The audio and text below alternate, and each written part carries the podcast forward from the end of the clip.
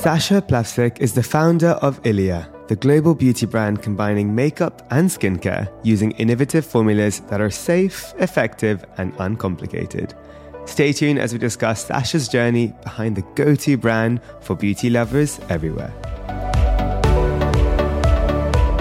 Hi, everyone. Welcome to Founded Beauty, a podcast dedicated to beauty entrepreneurs who built some of the biggest brands today and where we learn exactly how they did it.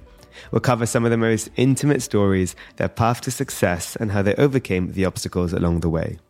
I'm Akash Mehta, CEO and co founder of Fable and Mane, a modern hair wellness brand inspired by ancient Indian beauty secrets.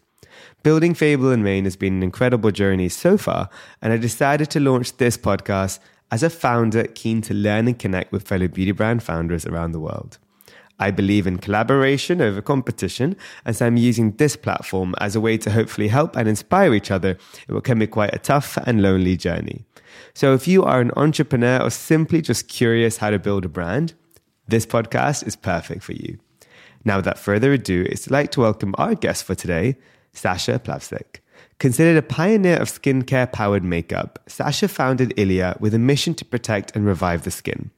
With roots in organic ingredients and an awareness of homeopathic remedies her mother had used on her brother, now her business partner, Sasha has created each product to ensure that it performs in function. Ilia will soon be celebrating its 13th anniversary, and I love that Sasha has challenged the status quo from the start with a belief in clean beauty. It's now a common term in the industry, and Ilia is truly at the top of the game with some of the best in class makeup formulations that are, at their core, skincare. I cannot wait to sit down with Sasha today and discuss her philosophy on waking up the skin and making up the rest, her sustainability efforts, and what's next for Ilia. So, Sasha, thank you so much for being with us. Thanks for having me. So, you know, I ask all my guests this same question. I'm very curious to hear your answer. Who, in a nutshell, is Sasha? Oh, who in a nutshell Sasha? Um, well, I think just like time, you know, that goes along, nothing ever stays the same. So I think Sasha is a ever evolving human being who is learning a lot about herself, even in middle age. I think the older I get, the less I actually know uh, who I am. But overall, I've been told by other people that I'm pragmatic and direct and empathetic. Actually, those were three words used to describe me. So it's tough to kind of see yourself a certain way when someone describes you, but that's how I've been told I am. Amazing. Well, I kind of want to start at the beginning. Um, many people know Fable in Mane was rooted from our my childhood memories, me and my sister. And uh, I'm curious to know some of your childhood memories of beauty growing up. Absolutely. I think um, those ones are the most impactful. I'm curious to hear about some of yours as, as well, just because I think they really shape how we see beauty as a whole. And I think many memories actually from early childhood can kind of shape how we see things in life. But in beauty, I do remember my mom having beautiful red nails all the time, and she drove a Saab, a, a stick shift. And I remember she had these gold bangles that would always dangle. And with those beautiful red nails, she had beautiful red lipstick that came in a beautiful Clinique case. And that case from Clinique is very iconic. Most of us remember it. If we were, you know, in the 80s or 90s, which kind of had the silver rings, I think they still have the same one today, which is amazing.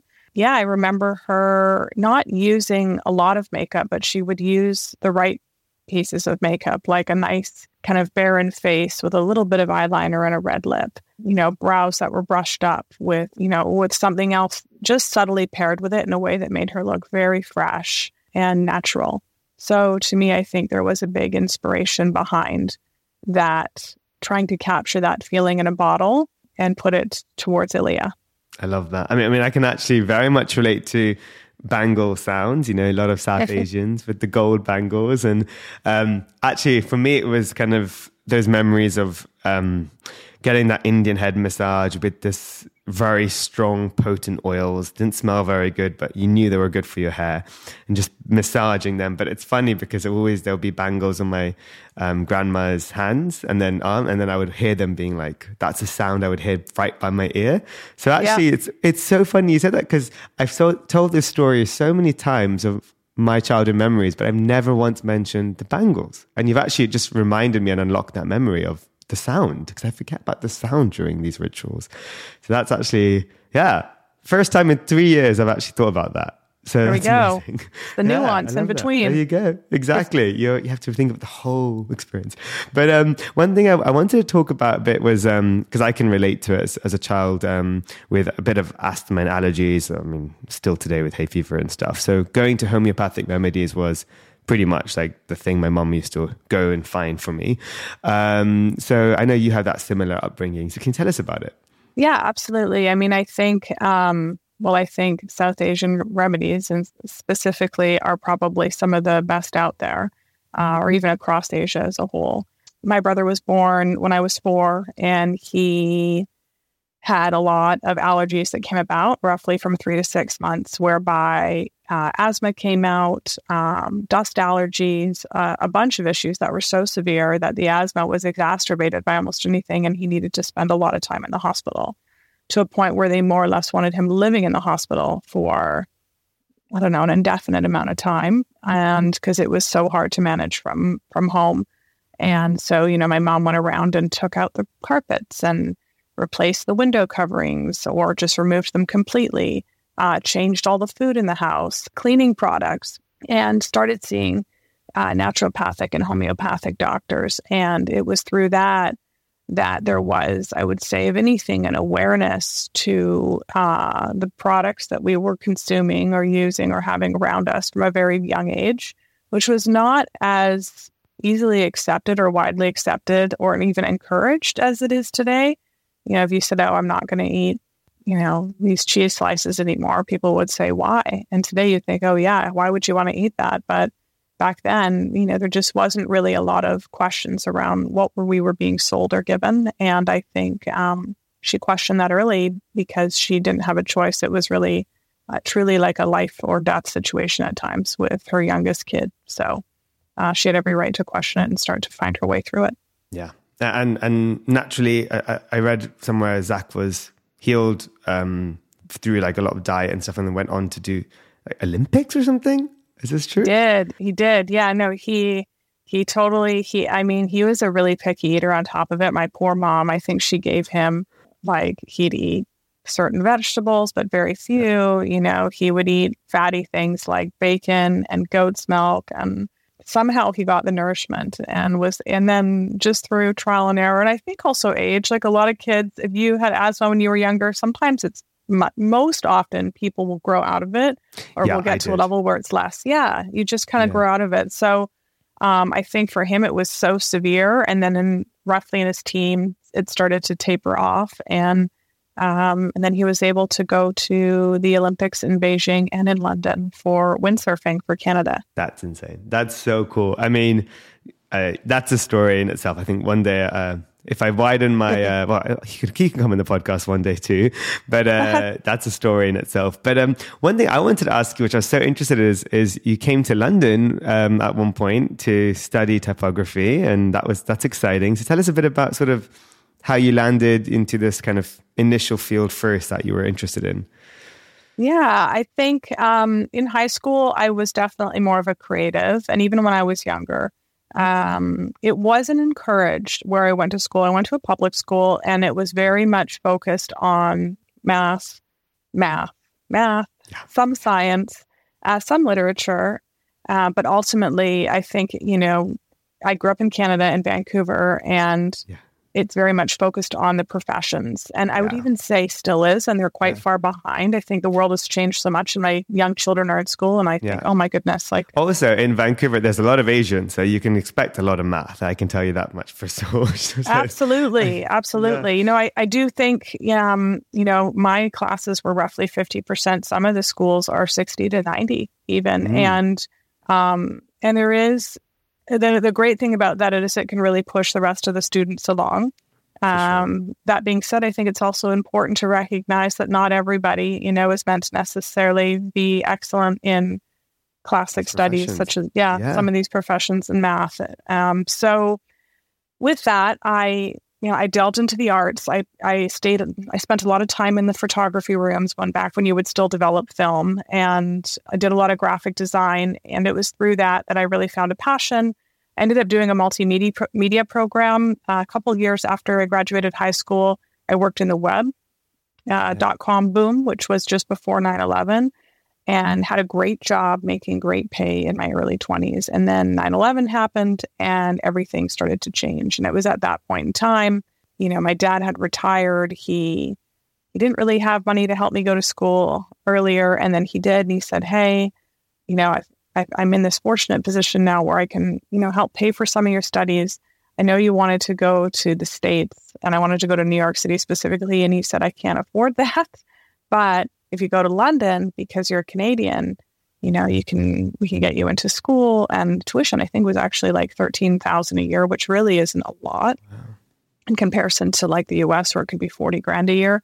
So London it was. And we went over there and checked it out. I've always loved London. I loved Europe. I loved that I could go see a friend in Paris or go somewhere else. Um, and I was able to get into the London College of Printing. That was the name at the time at Elephant and Castle and study typography. So, specifically, an area that was focused um, on print and image and text in graphic arts. That's, I, I know then you had, like, I guess, following from this, uh, a great career as a graphic designer, visual director, um, and then ultimately you know that inspiration landed to to create your own brand maybe you could like just summarize a bit about that journey leading to 2011 yeah i think you know i i didn't realize but and it's really important to to point out there is a great distinction between the art schools in Europe and the art schools in North America. The art schools in North America are much more program driven, and the art schools in Europe are much more open mind driven. I would say op- there's an open mindedness to solving a problem, thinking about it creatively, thinking outside the box. And that was really the schooling that I had. It, and and I think from there, there's also a big uh, writing component to the degree. So being able to communicate well, write well, understanding the, the, the fundamentals of design, that really set me up for um, a, you know, a great career path that was in London, a little bit in New York, and then also in Southern California. Um, from there, I think everything that I learned, I worked with a lot of founders and was doing a lot of rebrands. So that became my specialty in the end was working with founders, working on a rebrand. I think there came a point where I saw all these founders do these amazing things and I thought it was really cool. I, I thought to myself, wow, they are doing something that maybe I could do, or how did they do this? And anyway, and maybe in my the back of my mind, I thought um, I'd like to try something like this and see if it works out. So if anything, it was almost like a project or a desire to see if I could just create an idea um, and see where it goes. Because that's how many of the like everybody starts that way, right? When you're starting business, it's like one moment where you have an idea and then it just goes. So that was really the the I think the moment that uh, I said, let's give it a go. And I, th- I, think it's about not putting too much pressure when you seed an idea. It's like you know a seed can't be overnight the, the the plant or the tree or flower it is. So you have to like I love what you saying Ilya, little by little, right? You got to like keep on watering it, see how it how it grows. Sometimes it could grow really quickly overnight. You're like, whoa, what the hell is this? Uh, and then other times it takes slower, and it's always going to be like that on the journey. You can't have a consistent path. Um, and I'm sure today, looking at what Ilia is, you would never have imagined that in you know many years ago. So. No, I would never have imagined it. It's funny we we've had offsites, you know, where I'm looking at uh, roughly 120 people that are in the company now, and um, I would have when people say, "Do you have imposter?" I think somebody asked me, "Do I have imposter syndrome?" Syndrome, and imposter syndrome essentially means that you don't deserve it. I don't believe that. I actually just can't mm. believe it. I can't yeah. believe that you know something was able to grow out of one neuron firing in my brain, uh, yeah. and then just step after step after step and and there were some good choices. There were some bad choices. There was some great timing uh, yeah. on our part with the brand and on my part in being ahead, first in mm. best dressed, so to speak, in our category, which I think really gave us an edge um, and an upper hand. But yeah, I think um, there was no, I'm going to create a company, I'm going to go get it funded, and I'm going to go sell it. That was never the long term goal. It started so innocently back in 2009 yeah the initial idea that i i think that innocence really helped bring it to the success that it is today that innocence and um, way of thinking is so timeless. I I sometimes get a bit sad. Not saying not saying that there's a right and wrong way to grow a business, right? But I see today so many businesses purely built to get funded, sell in two three years, and then move on. And again, I'm not here to judge. There's every every founder has their own way of how they want to grow a company and do it. That's absolutely fine. But I do think that spark comes from little by little, see how it goes, kind of like keep it curious, keep it open. I, I find it also it's quite sad on the founder to be thinking, okay, I have to create this to sell it. My my my business plan is eventually with an end. You know, it's so hard to then dream when you have an end right ahead of you. So i do kind of encourage founders out there thinking of creating a brand as i know today in this society vcs and everyone the first question they'll ask is if i'm going to put money when are you going to exit? Right? But we have to go back to that kind of innate business entrepreneurship nature of ourselves where we're like you shouldn't build something with the end already in the plan in my in my opinion. Again might be wrong. No i think that that's that's a great way of saying it. I mean like it's people always say it's about the journey and i used mm. to think God, don't say that to me, you know, but but it really it really when I look back on it now, it is about the journey, you know, and it and it is in those moments and um and then you do need a plan to ask yourself, not necessarily I want to exit and I want to make this much money. It's more what do you what do you want in your life, you know? And I've actually like do what do you want later? You know, do you want to live next to the ocean? Do you want to live in a city? Do you want to have a family? Do you if you have a family, where do you want to raise your family? And what are the things that you want? And it's been a real a reckoning for me in the last couple of years because we did have an exit. We did have a sale. Mm. I have had like, I, I've been so fortunate. And there were many years that I was not. But it's really interesting looking back on it all because I actually really miss the years yeah. that I struggled. I miss the days that were more simple. Yep um, not just in my work, but also in my personal life.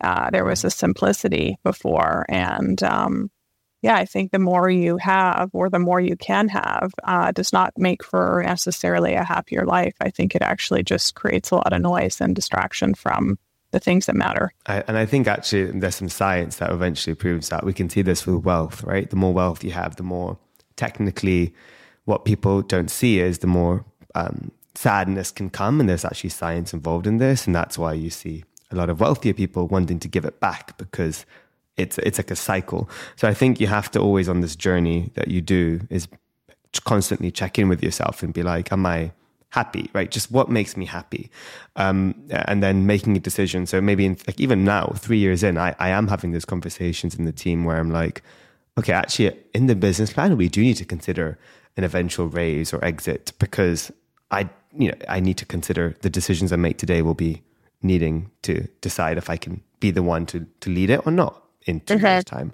Um, it, and and it is an important thing to do, but ultimately, you know, what you just said now made me realize and, and inspired to think about because you didn't think of it in those early moments, you have those memories that no one can take from you of how it felt. Whether you'll ever get it back again, probably not, right? Things. It's, no, it's now a, never going to be a three person company, uh, Ilia. It, it can't be.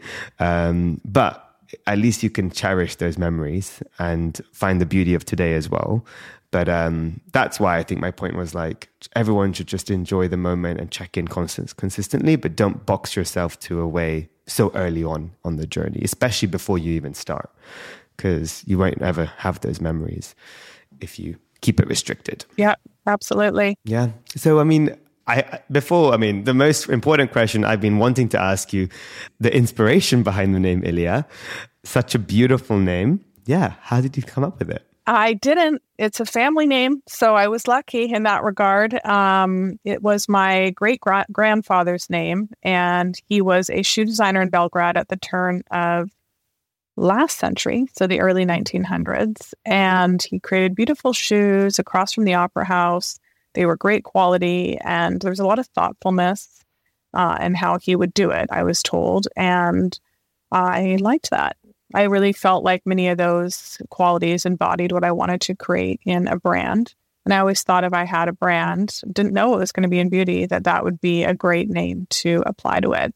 It's also my brother's middle name. And it sounds to me in English phonetically, it's feminine sounding, Ilia. in a way, but it is a masculine Slavic name. So I think um, the combo of something feminine paired with something masculine felt right to me as as a balance. I, I agree, and actually, it's funny. It's one of those words when you read it, potentially also with your typography, it feels very gender neutral, quite at some forms even masculine, as you said, and then when you say it, it feels more feminine, and it's so mm-hmm. beautiful mm-hmm. to have this like instant, quick back and forth with the name.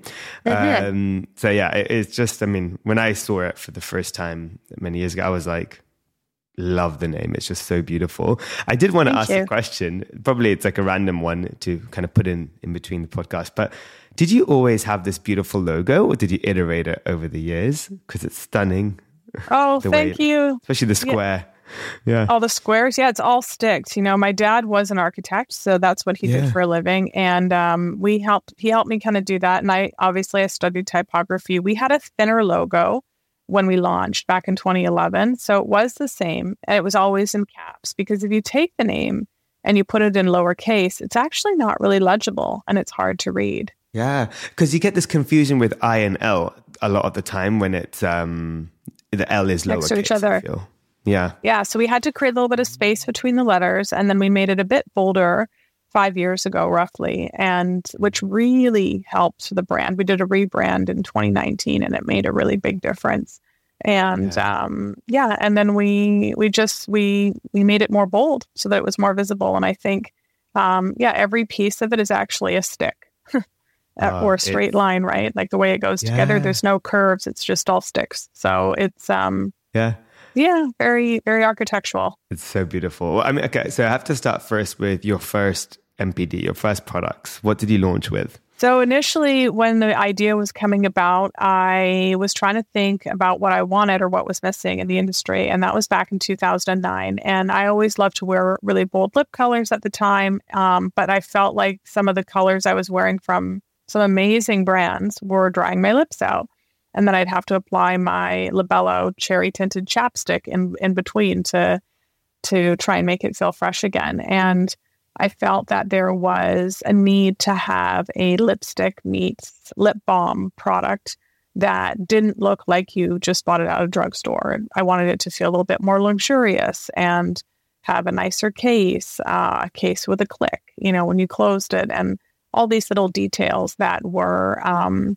important to me. I wanted it to be made from recycled aluminum if we could do that, and started to think about those aspects of sustainability. So, the first product was six tinted lip conditioners. They launched in May 2011 in one little shop in Vancouver. And then I used to just walk into other shops and ask them if they would carry them. So that was really the beginning of of the story. That's so cool. And when did Sephora then come into the picture of Ilia? They actually came into the picture in 2012. I moved down back to the US um, in 2012. I had I just got my visa.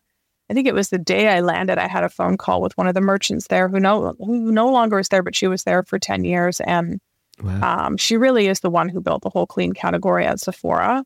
Her name is Avril Andrews, and I mm. usually give her a shout out because she is one of the reasons so many of the clean brands in makeup specifically are where they are with Sephora today. Oh.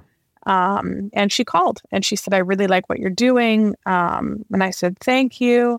I am not funded. I don't really have any money, and I don't really have the experience to know how to launch a Sephora. So please uh, let's keep talking. And and we did. We actually kept talking for five years which is a long time. But that's i think back in those days you know the, the category did not exist and the category was not ready to exist at that mm-hmm. time. No it's so true. So then your official launch in sephora was was around the 2017 mark or 2018? Yeah, I think it was around the 2017 mark. We launched with just uh, a highlighter that honestly doesn't do a lot of business safe and today. um, and I think it was a couple highlighters and our multi sticks, which are still around. They do well for us. Um, and it was a little test. And it was yeah. very, very slow. It took us a few years to actually even get to a one bay. Um, and we were really one of the first to start experimenting with that in clean uh, yeah. and come to market for them. So we were like the like a guinea pig in some ways. That I mean, and today, I mean, I can personally say I'm a huge Ilia fan and lover. I mean, you've probably heard this hundred times, so it's not really like something new. But uh, I'm sure everyone who's just tried. I mean, your super serum skin tint is incredible. I'm a, I'm a Honopu.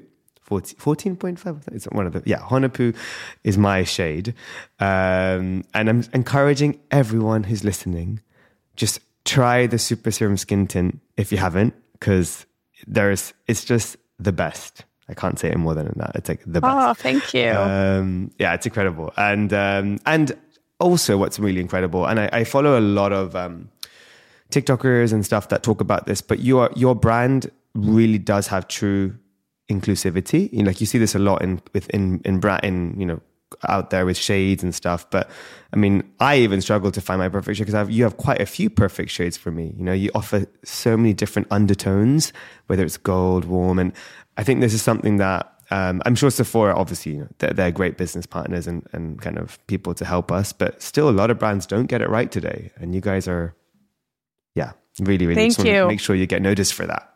Thank you. Yeah. No, in relation to ensuring that we have a wide range of shades, that was really important to me personally. And even when we had a tinted moisturizer back in 2013, I did go the full spectrum. It was so sheer, it was barely anything like the tint was almost nothing, but we did have a full range from very light to something deeper.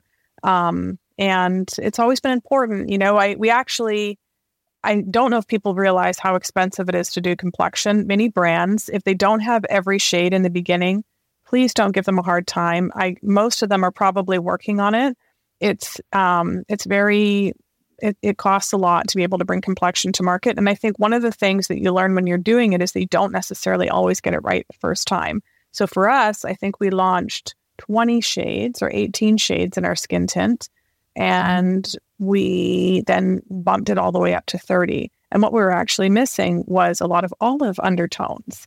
Uh, we learned that along the way. So an olive could be all light olive or a medium olive or you know uh, a medium medium to deep olive um, so there was just things you learn along the way because a customer will say like oh you know i couldn't find it and i had to mix these two and then we start to gather the data and then we were able to look at everything really uh, from a bird's eye view and make sure that we were bringing in the best shades um, that would make it uh, accessible for as many people as possible it is and also you know retail is quite hard as well because I have a lot of friends who've got shades, and sometimes they even have the shades. They just have very limited space in store, and then they can only right. stock X amount of shades. And it's harder for you know the ones that have to exist on a shelf as opposed to a bay or an end cap.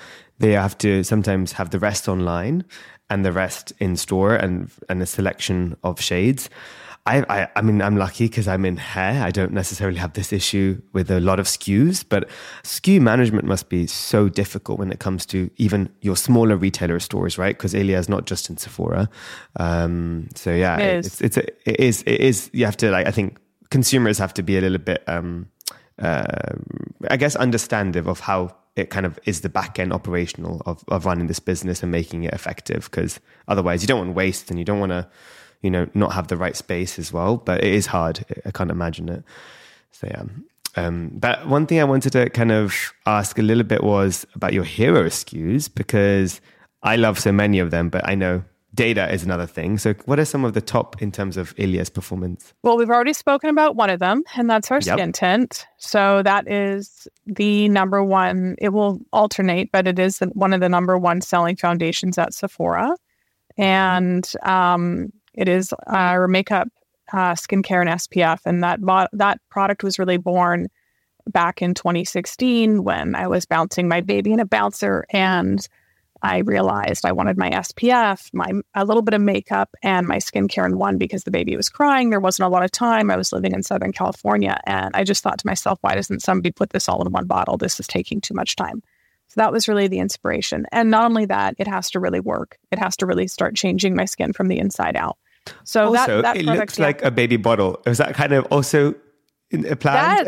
no, you know what? And that bottle has become somewhat iconic. It ended up in that bottle not by choice. It was actually the product because it's a sunscreen. It does it. It can be volatile, and zinc is not a very play friendly ingredient. So we did have a pump on that bottle, and it was starting to leak from the pump. So we actually um, we had to ensure we moved it into a dropper form. You know, which people say, uh, oh, well, it can get on the rings and stuff because it's a dropper. But at the end of the day, just tighten, make sure you tighten that product if you're closing it. And, um, and it works really well. I find it really easy to apply that way. So that was Skin Tint as a hero. And then our other big one that launched, I think a couple years before Skin Tint was our Limitless Lash Mascara. It is the number one selling mascara at Sephora. And that's a big deal for us. It was number two for a couple of years. Yeah, it's big. And it's not a volumizing mascara. And when we were launching it, they actually didn't want to launch it because they didn't think it would do very well.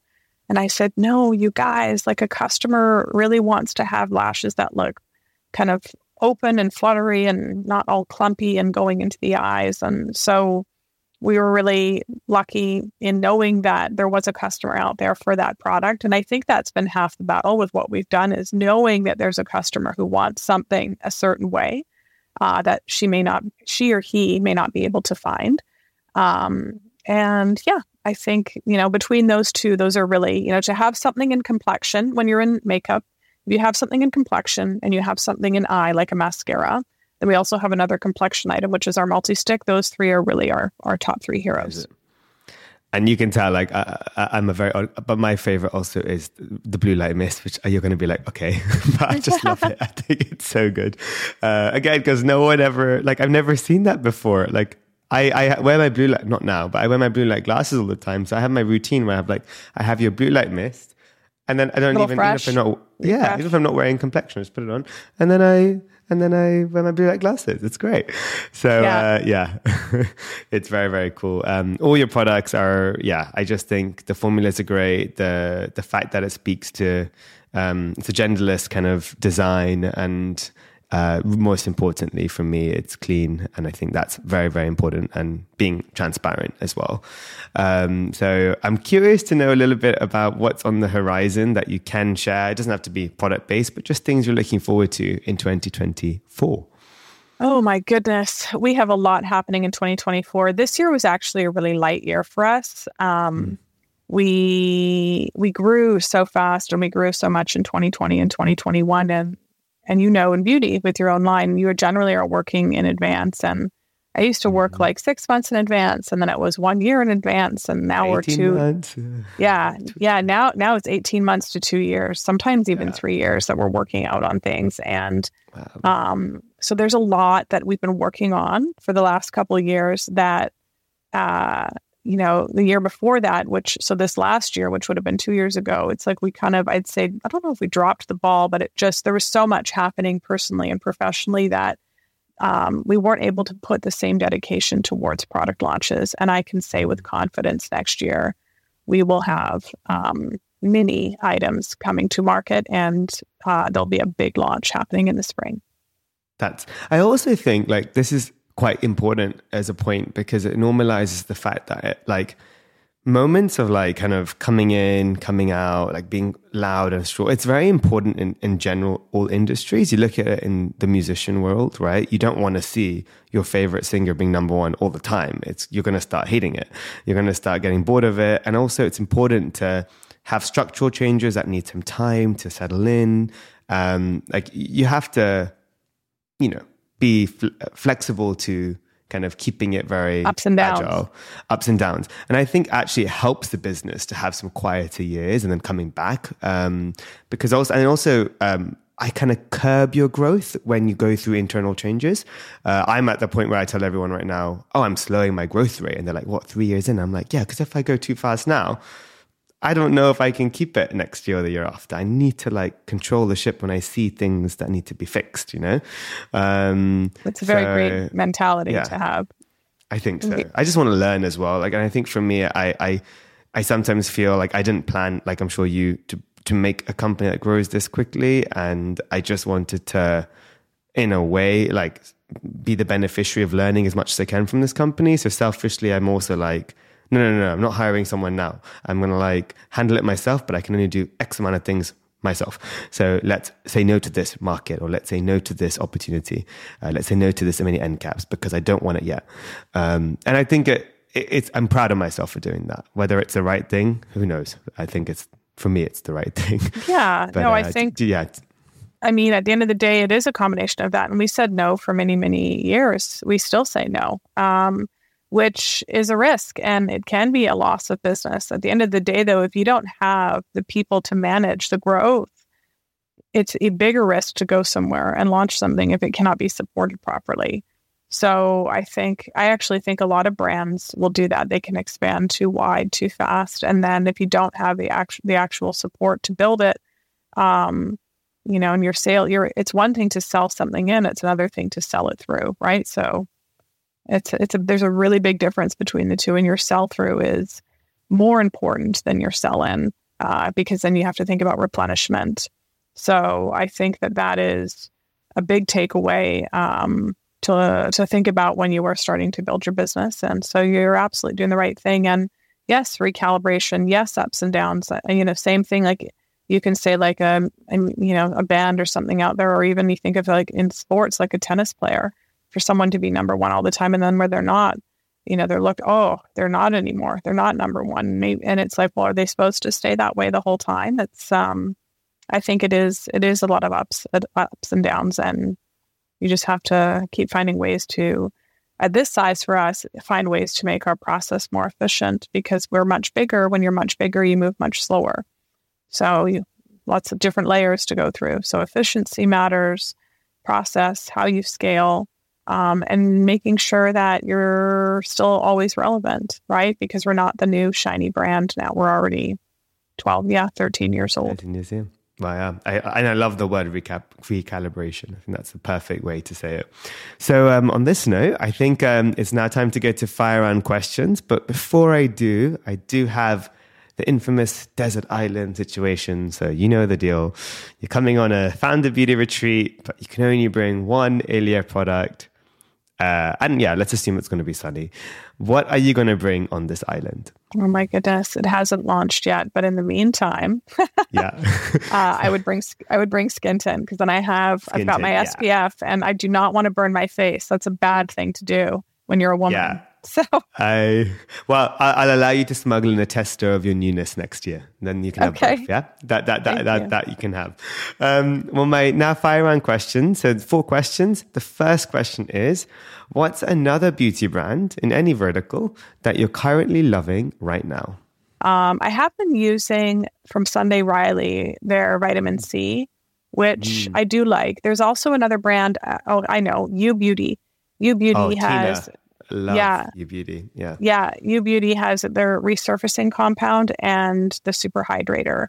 Uh, my skin is really sensitive to retinol. I actually don't even think I can use it. Many people can. I can't. But her resurfacing compound I find is gentle enough where I don't get contact dermatitis, which is what retinol gives me, and it helps to really brighten my skin without um, aggravating it. Um, my next question is What or where is your happy place? My happy place is with my family and my kids. I think uh, yeah. going to bed with them two, at night. Two kids? I have two two little girls, oh. and really like when you take away all the noise of the work and whatever else is going on, uh, just being with the family is really my happy place. Going for walks in the woods, actually, in Vancouver now, is my happy place. Oh, that's amazing. Um, my next question is What is your hidden talent? Or maybe not so hidden talent? I and I don't know. I'm trying to think of like something strange. I used to be a great barista. Ooh, that's cool. Um, I know. And I used to do a lot of Ashtanga yoga, of which I'd love to start uh, doing yoga again. But I used to be able to like stand in a bridge and yeah. then come up to standing. So it's more like a gymnastics trick, I guess, and then like yeah. flip back over and go back down. So I was somewhat of an acrobat in my 20s. when you're in New York next, we um, because you, you, don't live in New York, right? You live in Vancouver, right? I live in Vancouver. Yeah, yeah. yeah. But when you're in New York next, um, we should go. Um, uh, my one of my best friends, Eddie Stern, he's like an Ashtanga yoga oh, legend. yes. Um, I he was just with me in London just now. We're actually writing a book together. oh my god, um, amazing! But, yeah, it's going to be like a guide to mindful business from a yogi and an entrepreneur's perspective. Nice. Um, so it's pretty cool. But um, yeah, we'll do yoga with him, and it's amazing. Like if wow. you love Ashtanga. He's the best. Yeah, I've never. He is. I've never practiced with him, but obviously he's been around forever. Even when I was practicing, I used to practice with Hamish Hendry in London. Actually, Oh, Hamish. Yeah, yeah, yeah. Ah, amazing. So, yeah, so we'll, we'll, we'll arrange it next time you're in New York and I'm, in, I'm around. Okay, I'll connect you okay, either way. Even if um, you're there and I'm not there, I'm not there, you should, you should meet him. Nice. Um, my last question is if you weren't a beauty entrepreneur, what would Sasha be doing right now? Oh, what would Sasha be doing right now? I always think about this, and I think I say this to younger people because I don't think you have to be one thing in life. I think you can be. Um, you could be so many things. And for example, like I used to play piano when I was younger, and I wonder what would have happened if I never stopped that. Would I have been a pianist? I used to dance. I was a competitive swimmer. So I so to me, I didn't go to the Olympics like my brother, but I was on that pathway to to kind of Wow. go there. But I wanted to dance also. Like could I have been I, I much preferred dance. So I always think about these choices in life that kind of take you on your Yeah. journey, even including the one for Ilia. But if I wasn't doing this right now, um, I would have loved to have lived in Paris and been like a dance choreographer. I don't know why. I just think it's like so cool. there's something like with the music, like marrying the music that I just kind of spoke about with the movement of an art that I have such appreciation for. I think it's um I think it's like something I daydream about. If I wasn't doing what I'm doing, what would that be like? So yeah, I don't know why. Well, it's keep uh, that keep that dream alive. You never know. Um, that's No, why I asked that question. But, but, but but at least enjoy dance and art when you go to Paris. I mean, there's a yeah, that's the one thing. Um, it's good to to have those. Um, we don't have to always live through our own experience. We can enjoy other people doing it too. I guess. totally. So one thing, yeah. Um, well, Sasha, it's been such a pleasure having you on the pod. Um, for everyone that wants to continue following either yourself, if you have a public social media you want to share, but also um, the brand itself, like what are the handles? For mine, which is barely active, you might see some stories here and there. I'm Sasha Plavsic, so it's just my name, but I don't post often. My team wants me to, but I'm busy with my kids. But you will be next year, so follow because that's what your team's going to make you. I'm sure. And then um, Ilia Beauty. It's just the handle at Ilia Beauty, which you'll be able to see everything there. A lot of our recent launches and different people using the product. And Ilia is available in, in most places that you could expect beauty brands to be, but like Sephora is, I guess, is a go-to. Ilia, um, IliaBeauty.com. Um, and uh, I'll put a link anyway of all the main places and all the social handles in the bio. Thank so you. You can just tap straight away. But Sasha, um, I guess I look forward to our next yoga session uh, with Eddie. Namaste. Namaste.